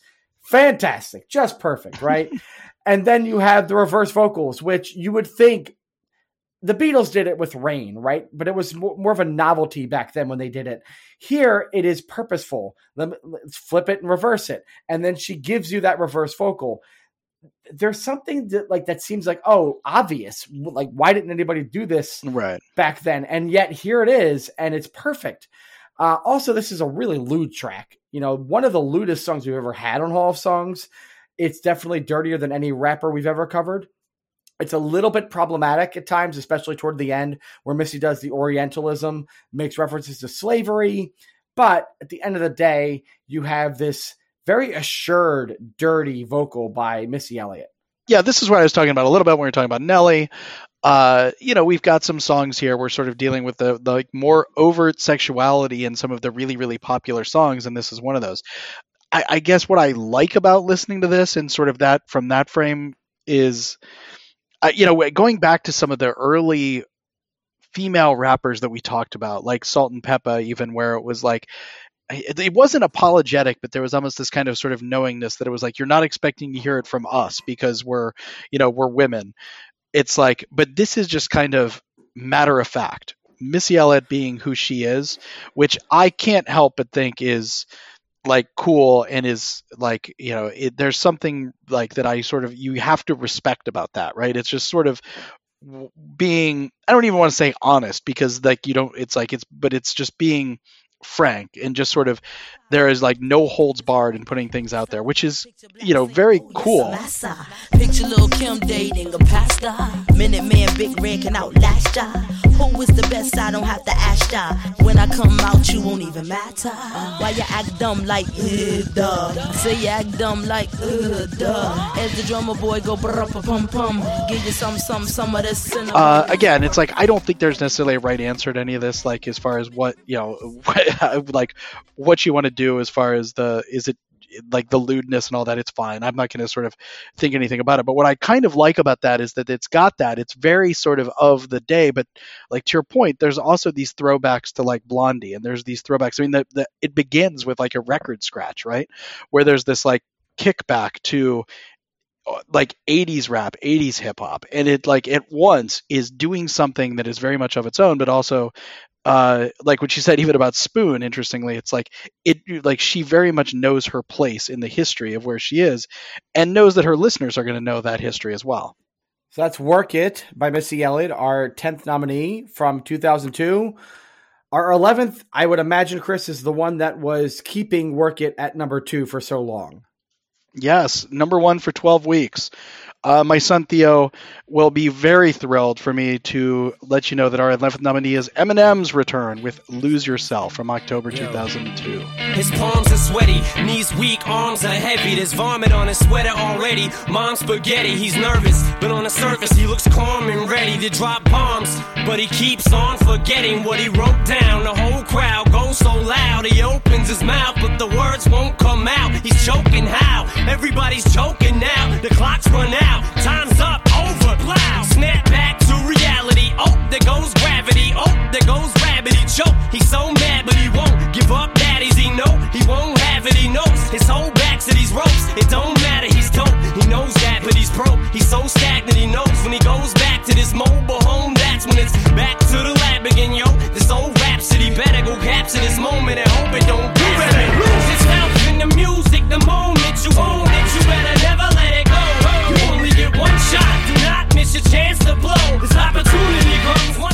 End of 2002, the radio, the world was nothing but Nelly's Dilemma, which is a great, great like R&B crossover rap hit. Work it and lose yourself. That was it. That was the radio. This is this is an amazing amazing record. This is one of the best of our time. My opinion. Not the Billboard number one of the year, though. Hmm, how about that? Billboard always always fighting with me. Okay, Eminem is back after a one-year break. Since we last checked in with him, he somewhat controversially performed 2000 nominee Stan with Elton John at the 2001 Grammy Awards. His next album, The Eminem Show, while not itself spawning any nominees in this episode, would go on to be the biggest selling album of the year. Eminem would then set his sights on acting, and for good reason. A movie based on his life was planned by Imagine Entertainment and Universal Pictures. Called Eight Mile after the famous avenue in Detroit, the film follows B. Rabbit, a white rapper looking to break through while struggling to stay afloat. Curtis Hanson would direct. Eminem said that he wrote Lose Yourself in between filming scenes for the movie. It would be the lead single from the soundtrack, and it would be number one in the US for a very long time, as you said, number one in the UK, number two on the Hot Rap Songs chart, which is surprising on some level. But this was number one just about everywhere in the world.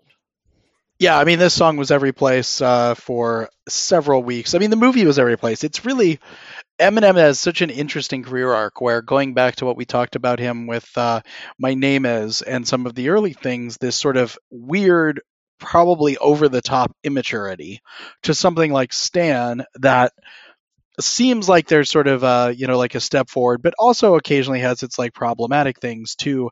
This whole sort of era of eminem where it feels like he's sort of looking in at himself and really commenting on himself and his upbringing where he's gotten. And then i mean like I, he kind of like stagnates for a while i think but it's Mhm. like there was this moment here where he was such a giant star and he was such a giant crossover star i mean this was something that it wasn't even in just the music world it wasn't even the rap world it was everybody was like you know listening to eminem watching eminem on the big screen The Eminem Show is a terrific album. I had every Eminem album at this point, and there's so many good tracks on this. Till I Collapse, which I absolutely considered to nominate for this episode, is one of the three best Eminem songs ever, in my opinion.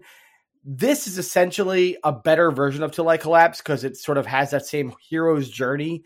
But man, this is so good the guitar stabs are iconic. The first verse, Eminem's whole speaking intro, the energy, the flow, the way the beat mimics a heartbeat before the backbeat hits, the hook, and then the little things. You know, if you listen closely to the chorus, M is doing this thing where he goes da da da da da da. You only get one shot. Opportunity, lifetime, sort of in the background. He's doing these background vocals himself. And there's just that like sense of like brill building, detailed pop, sort of masterworking happening here, right? The multi-track vocals that track depending on how impactful the words need to be as in some words aren't multi-tracked at all but then when he really wants to bring some impact he multi-tracks three times over a word the half of the second verse it starts with it only grows harder and how he slant rhymes and rhymes nearly everything with the word harder for the next 30 seconds. How half that final verse seems to be written completely to set up the Mackay Pfeiffer line.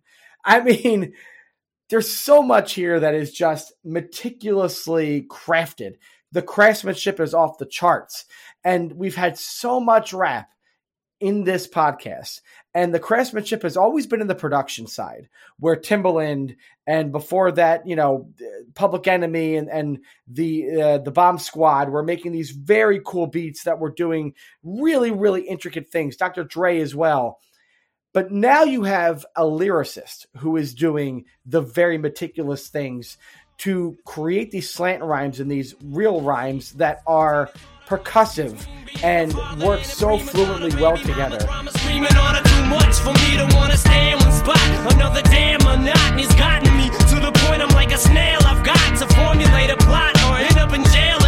Success is my only motherfucking option. Failure's not. Mama love you, but this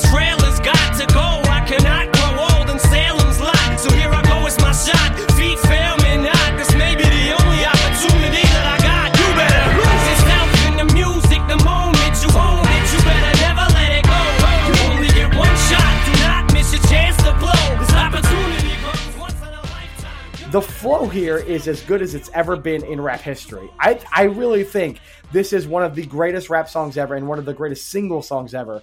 It's just so perfect from moment one to moment final. Yeah, the other thing about this that just stands out is the way that it builds anticipation. It's constantly, it's like a constant build-up track, and Mhm. it does give you enough payoff that you keep listening. But it like it's just that it just sort of keeps, you know, sort of pulling you in. It's like tailor-made for playing at sporting events, where it's like you're constantly like getting ready and getting hyped up, and it just sort of builds on what's next. It also, I mean, to your point about the production as well, it's like it is so well done and so well pulled together and i can't help but think it it kind of brings us like full circle to some of the things we were talking about in like the mid 80s where uh you know hip hop sort of like hip hop and rap sort of came on the scene and we talked about a lot of the early songs. And then there were these moments where like rock songs would draw on little elements of rap or hip hop. Like they'd have little sort of rap interludes or they'd take a little bit of the beat uh and drum samples or do things and it was like sort of borrowing from it. And then it got to the point and i think we really talked about this with the verve with bittersweet symphony where it was like by that time it was like a track that was ostensibly you know a rock song was half like a you know hip hop song in a way because it had so much sampling in it and so much of like the underlying drums. It's like this is almost bringing it back where it is undoubtedly you know in the genre of rap. But you've got that the guitar that you were talking about, but then also that piano that it's like that's basically just borrowed from like classic rock. I mean, that's just Yeah, sort of this yeah. little like thing. It's like that this that would have fit in on like you know Guns N' Roses Use Your Illusion albums, like that little sort of twinkly piano that sort of gives it this emotional undertone to it. And it's like I can't help but think we sort of come all the way around where it's now like this is mainstream. This again, this was number one for 12 straight weeks. Rap is what people are listening to. Eminem is what people are listening to but there's a little bit of callback to some of these things from history. That's Lose Yourself by Eminem, our 11th nominee from 2002. That brings us to the final nominee of 2002. And now we're going to zoom into the future because this song basically tells the story of what's coming next. It's Lil Jon, yeah, and the East Side Boys. Get low.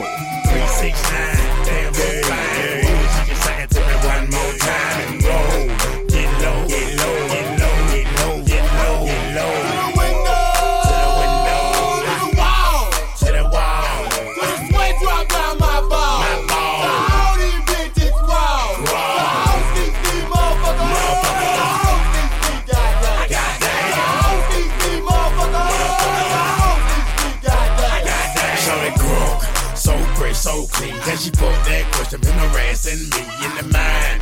This bitch is fine. I done came to the club about 50 11 time. Now can I play with your panty line? Okay. skeet, skeet, skeet. Oh, come on. this is it, man.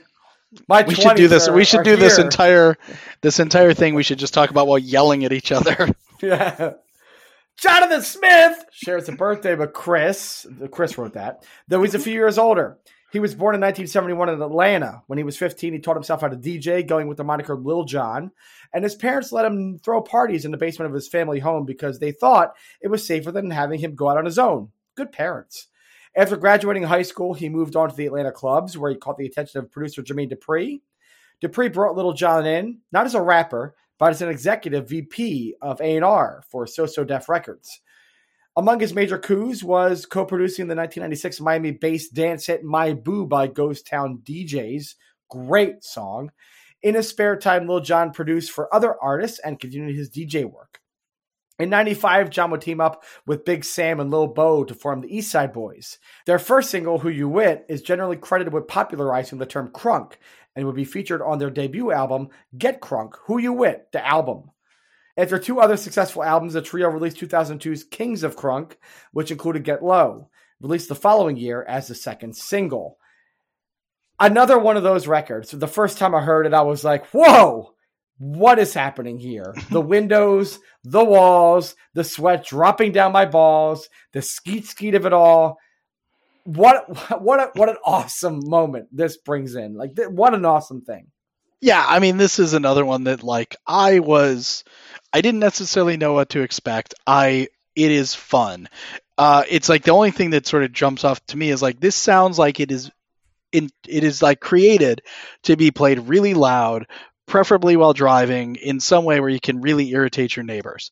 Like it is definitely just sort of this like I like in your face, uh, like a lot of there. I mean, we were sort of joking at the beginning about the yelling, but like that's what it is. It's kind of like the sonic equivalent of yelling, but it co- somehow comes across to have this sort of this melody to it, this hook to it that really, really sounds good. Like I kept, I would get this one caught in my head and keep coming back to it because it does really sort of have that, you know, the just the right balance of melody and right a balance of fun that comes back. Well, talking about yelling the words like yeah, like Lil John created a language, right? He just created a language, and Dave Chappelle would obviously popularize that on his show, doing the Lil John conversations. But this became a vernacular that a lot of us of my age, especially, were dipping into in the 2000s for sure. And Usher, Ludacris, Lil Jon's Yeah would be sort of the mainstream ideal of all of this. This is crunk started in the early 90s, part of the evolution of Southern rap with Miami bass, defined by 808 hand claps and big bass. That simple, bare bones sound is the blueprint for the next 20 years of rap, with the cousin genre trap becoming more popular in a few years' time. But everything on top the trumpet synths, the keyboard melody, the whistles essentially cultural window dressing. But this was a sea change. I remember hearing this and thinking, wow, this is totally new, totally fresh, a different direction. And we not too long ago had New Orleans rap on this podcast with Make 'em Say Uh by Master P, which kind of gets you into that sense of what Southern rap is going to be, but doesn't maybe have the complete melody as this does. This is just that evolution happening. It's Atlanta, it's a different sound altogether, but it's the same sort of aesthetic of a little grimier, a little more sort of from the DIY aspect of it all, trying to create something out of nothing. You don't have the big money like Def Jam does in the East Coast or Dr. Dre has on the West Coast. They're doing something that is very much their own thing.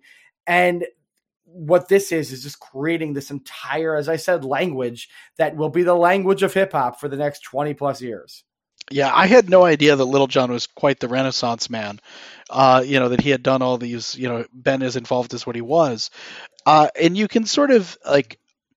I, think you can sort of hear that in this, like what you said. I mean, there is this real sort of DIY uh, quality to it that it kind of feels like it's sort of. Uh, you know, it, it yeah, like you said, it doesn't feel like it's sort of over moneyed. It doesn't feel like it's over polished, but it's clearly coming from someone who knew uh yeah who knew the history but also sort of just knows production techniques and had been in the room before because it's like every i mean like like what you said about just sort of the you know about the keyboard sense and about sort of the way that everything kind of works together it's all there for a reason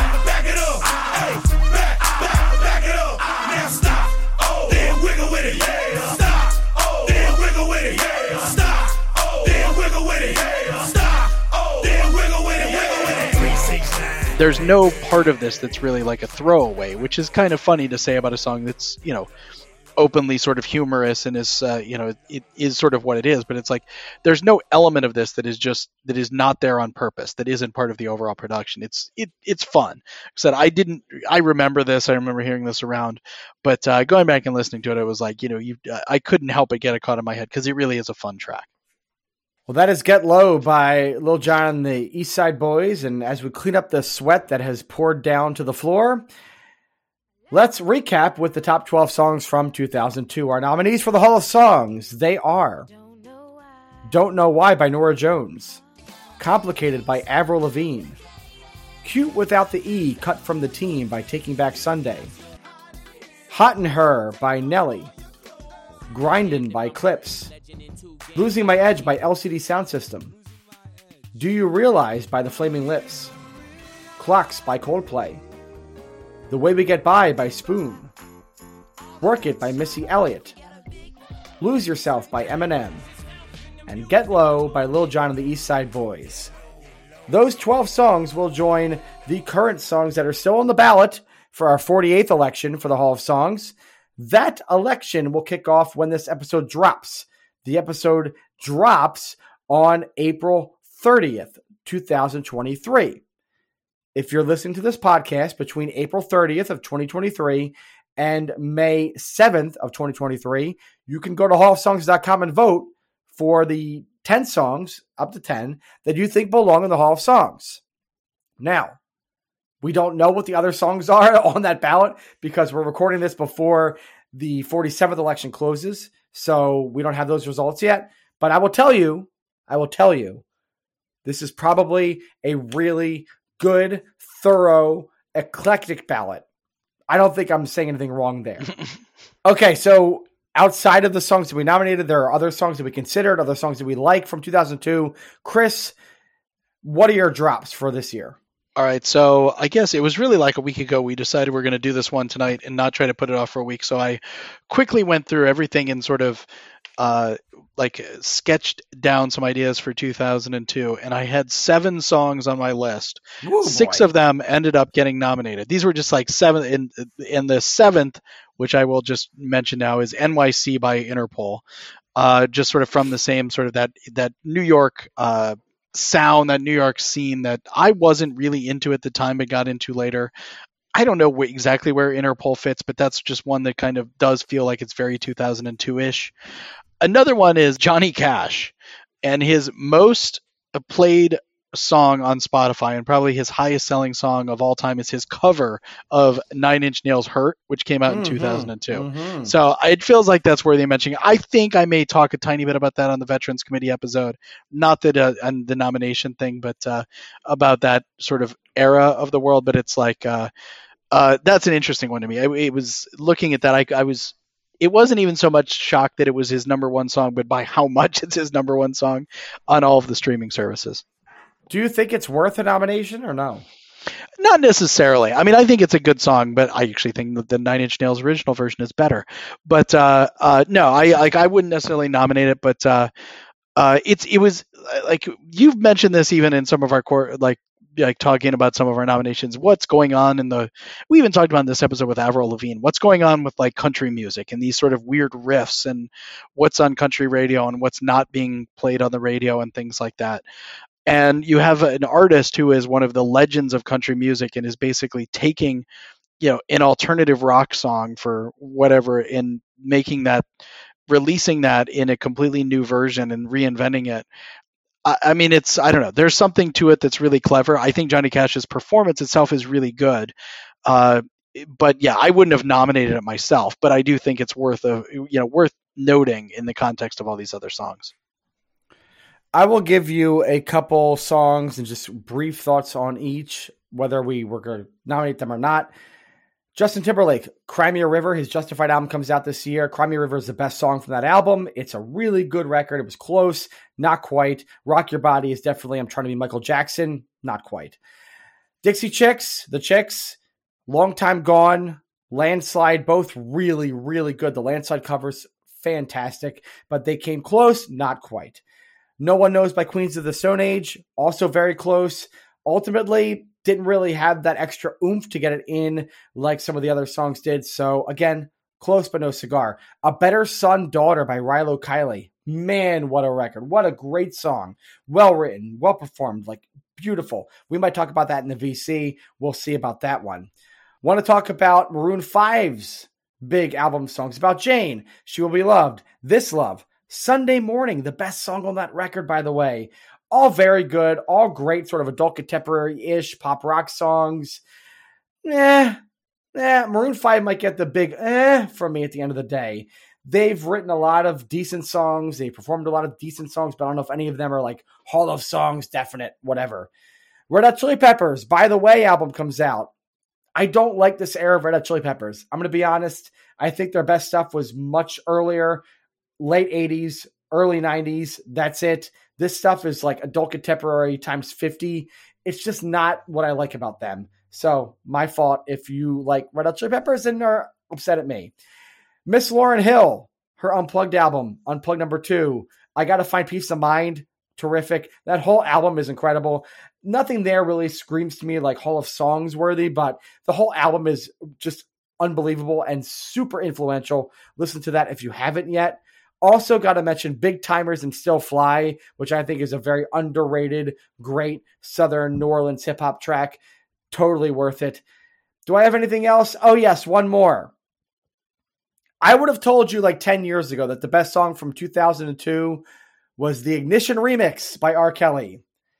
I'm telling you today, screw R. Kelly, go to hell. We're not nominating the Ignition remix. That's it. That was a lot of songs, Tim. Uh, I didn't come up with quite that many, but I'm with you on R. Kelly. So, again, hallofsongs.com is where you vote for what you think are worthy of the Hall of Songs. You have up to 10 choices to make between April 30th and May 7th. That'll do it for Hall of Songs. Before we say bye, though, who do we thank for thing? I mean, we're not getting the plaques anymore. We're not getting the theme music anymore, but we should still thank They people, worked right? hard. They've worked They did, hard over did. time. So Yes. thank you to Stock Music Media for our music and theme song, and thank you to uh, Aaron Delashma at Piper Down Productions. And you can still go buy Hall of Songs merch at his site uh, on Redbubble. And the theme music is me putting something together at the last minute to try to do something different, which is why it's not as good as the stuff we've had in the past. If you want to contribute music to Hall of Songs, especially if you've gotten this far in the podcast and are still listening to us, maybe you're the type who would give us music. Send us a message over email, hall of songs pod at gmail.com, hall of songs pod at gmail.com. And we'd love to get your music in here. If it's 2000s themed, we'd love it. So please send us that message. That's it for Hall of Songs. I'm Tim. I'm Chris. It's me, Prove me wrong. Little John. Okay. I feel lonely. I feel like I just need to talk to someone who will understand, and well, that someone is you, John. Okay. Don't you like popsicles? What? I said, don't you like popsicles? What? I said, don't you like popsicles? Yeah. What? Yeah. Okay. Sometimes I feel like I am all alone in this world and I have no one to go to. What? I said, sometimes I feel like I'm all alone in this world and I have no one, sir. What?